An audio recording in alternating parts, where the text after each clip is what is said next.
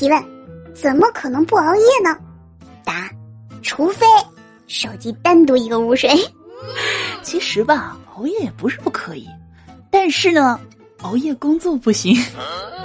Hello， 大家好，欢迎来到一本正经，道理我没有，瞎说最拿手。我是你们的正经主播小乔妞，逗你开心。我是一本正经的。那这两天呢，哎，网友们最开心的事情啊，应该就是发现自己居然和世界冠军有那么多的共同爱好，对不对？比如说呢，谷爱凌说了，我每天要睡够十个小时。网友们表示，我们也很爱睡觉呀，所以我们以后要向冠军学习，学习他多多睡觉。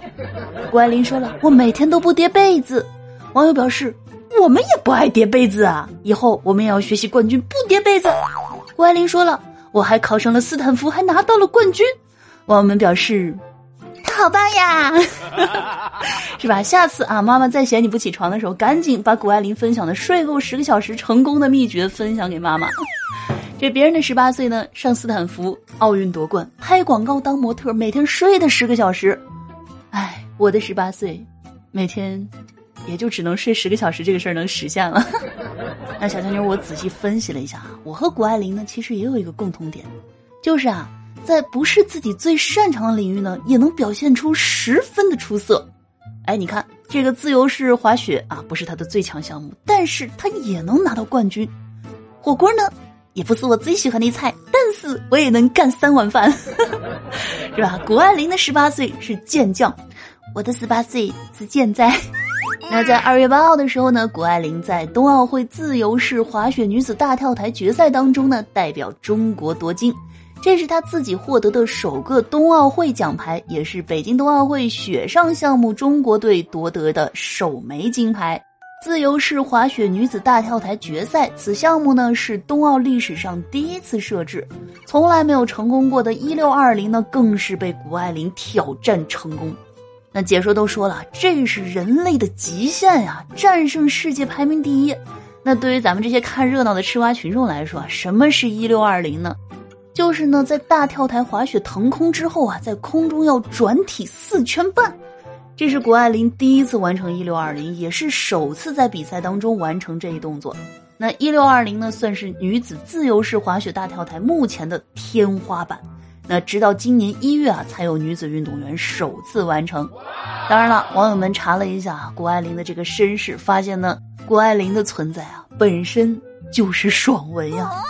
谷爱凌呢，三岁滑雪，九岁就拿到了美国少年组滑雪冠军，十四岁呢已经拿到五十块金牌，包括九个全美冠军。十六岁的时候呢，代表中国参加冬青奥会，拿到了两金一银。二零一九年一月登顶国际雪联总积分榜的榜首，被称为滑雪天才少女。为了准备二零二二年的北京冬奥会呢，高中提前一年毕业。在整日参加滑雪训练，拿遍美国各个阶段的滑雪比赛冠军的同时呢，又以优秀的成绩考进了斯坦福大学，并且啊，谷爱凌还不是体育特招生，而是完全靠自己的分数正常申请进的斯坦福。后来呢，为了效力祖国，选择了推迟入学。二零二一年三月呢，谷爱凌带伤参加世锦赛，最终呢，在右手骨折的情况下，还获得了两金一铜，是国际雪联历史上第一位世锦赛双冠军。如此优秀的谷爱凌啊，日常是什么呢？哎，冠军的日常竟然是滑雪训练，给广告带个言，顺便的抽空再参加一下红毯。总之，文武双全啊，可以说是被她做到了极致啊！网上那些大女主小说，说真的，都估计不敢这么写。那此外呢，谷爱凌啊还透露说呢，在中国的时候啊，发现身边的小伙伴都是很早的时候就开始上奥数补习班。那为了和小伙伴们一起呢，谷爱凌也去学了奥数，这给她的数学成绩啊打下了极好的基础。在美国的中学里，谷爱凌的数学考试成绩啊一直都是第一名，甚至还打破过学校的数学考试记录。后来呢，每年暑假妈妈都会带她回北京，去海淀黄庄上课外辅导班学习数学。那谷爱凌说了，妈妈告诉她了啊，来中国上十天课就能顶上美国一年。那备考美国高考 S A T 的时候呢，谷爱凌选择了回国补课，她强烈的感受到在中国考试上的优势，在网上搜索指导书籍，最后能找到的几乎全是中文版。真的，你不仅永远可以相信中国女足，你也可以无条件的相信中国奥数。那在本次冬奥会上啊，真的是有很多神奇的地方啊。女子冰球小组赛中国对阵日本队的比赛过程当中啊，在为运动员加油助威的同时呢，网友开始讨论起比赛场内的音乐。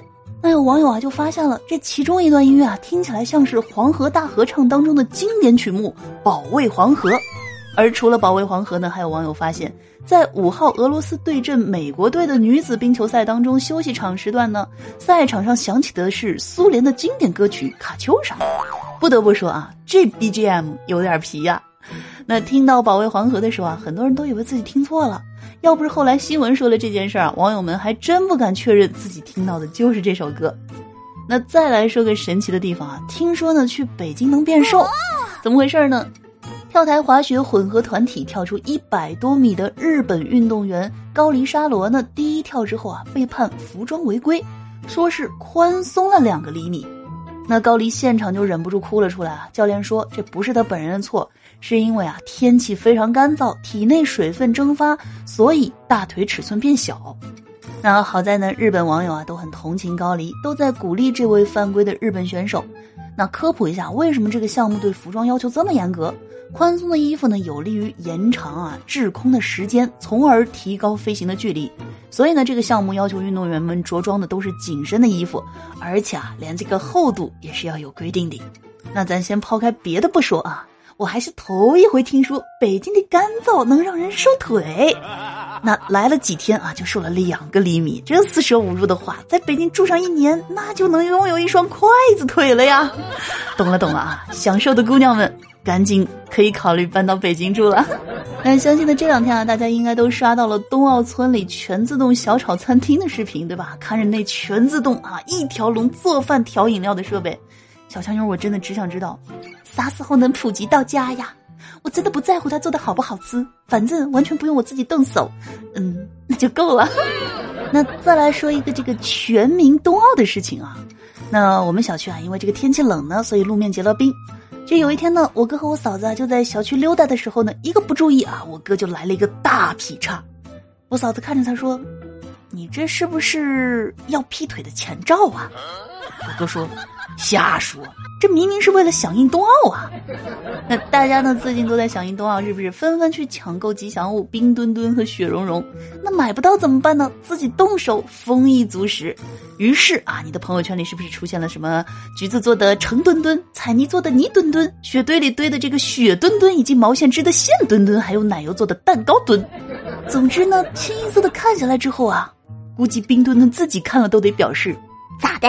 欺负我不会报警是吗？啊，丑到老子自己都看了害怕。”嗯，做得不错，下次不要再做了。好了啊，那说了这么多呢，我们今天的节目呢就到这儿了。同时呢，也预祝我们的体育健儿们呢在接下来的比赛当中取得好的成绩。好了，最后的时间呢，让我们一起来看一下上期节目当中的听友留言。听友八八五说啊，小强妞消失了这么久，真是不习惯。这春节假期啊，我有多骂几句男足解解闷了。男足的高薪分一点给小乔妞，让小乔妞加更几期，多好啊！就是啊。听友印第安俏大叔说：“新年新气象，小乔妞加油啊！新的一年我们一起加油。”说呢，我准备从村里养老院里啊凑十几个人组个足球队，训练一周就发起对男足的挑战，建议来我们村小学观看比赛。因为村西头的老李头坐着轮椅，村北头的老张头帕金森，村东头的老王头中风半身不遂，都去不了太远的地方，所以希望他们能来。哟，泰戈尔说啊，妞，我现在是越来越觉得跟年轻人脱轨了，有的时候都不知道他们和他们聊些什么，他们说的啊，我也不是很能理解。哎，我是不是老了呀？可我也还不到三十岁呢。多听我的节目啊，保持五 G 冲浪。听友少年时有跟你说啊，我好喜欢小动物，比如说炸鸡啊、烤鸭啊、水煮鱼啊，我也好喜欢小动物，而且可爱的东西特别好吃。说呢，有的人一出生在罗马，而我一出生就是牛马，今日搬砖不狠，明天地位不稳，啊、呃，叫忍一时得寸进尺，退一步变本加厉。哪来这么多骚话？听友剧五八不绝啊，说我今天去了环球影城啦，小乔妞玩的开心呀。又有狼王猪王说我又来了，其实假期的每一天都在等你更新，总有一群隐身的朋友啊，如同死人一般躺在你的好友列表里，偶尔诈诈尸，时不时的还会改改他们的墓志铭啥的，又瞎说什么大实话。又有麦芽饼干说啊，新年第一波，谢谢小强妞一年来带给我们那么多那么多那么多的欢笑和正能量，期待今天啊不对期待今年呵呵更多的精彩和美丽，放心我永远值得你期待。又从小喜欢孙悟空说，小强妞新年好啊，又听到你欢乐的笑声啦，愿新的一年你开开心心。听友暗影紫猫说，关注你一年啦，祝你新年新气象。听友舒小南说，祝小强妞虎年吉祥，虎虎生威行大运。听友印第安条野太郎说，小强妞 Y Y D S 呃 Y Y B S 说牛逼六六六啊，感谢大家的新年祝福，那也祝愿新的一年啊大家一起加油啊，一起做一个幸运鹅，哎，一起好运起来，好不好？好了，那以上呢就是我们本期节目的全部内容啦，感谢大家的收听。听完之后不要忘记一键三连，点赞、评论、转发、分享啊，好像多了一个，没关系啊，不要计较，这都不是重点。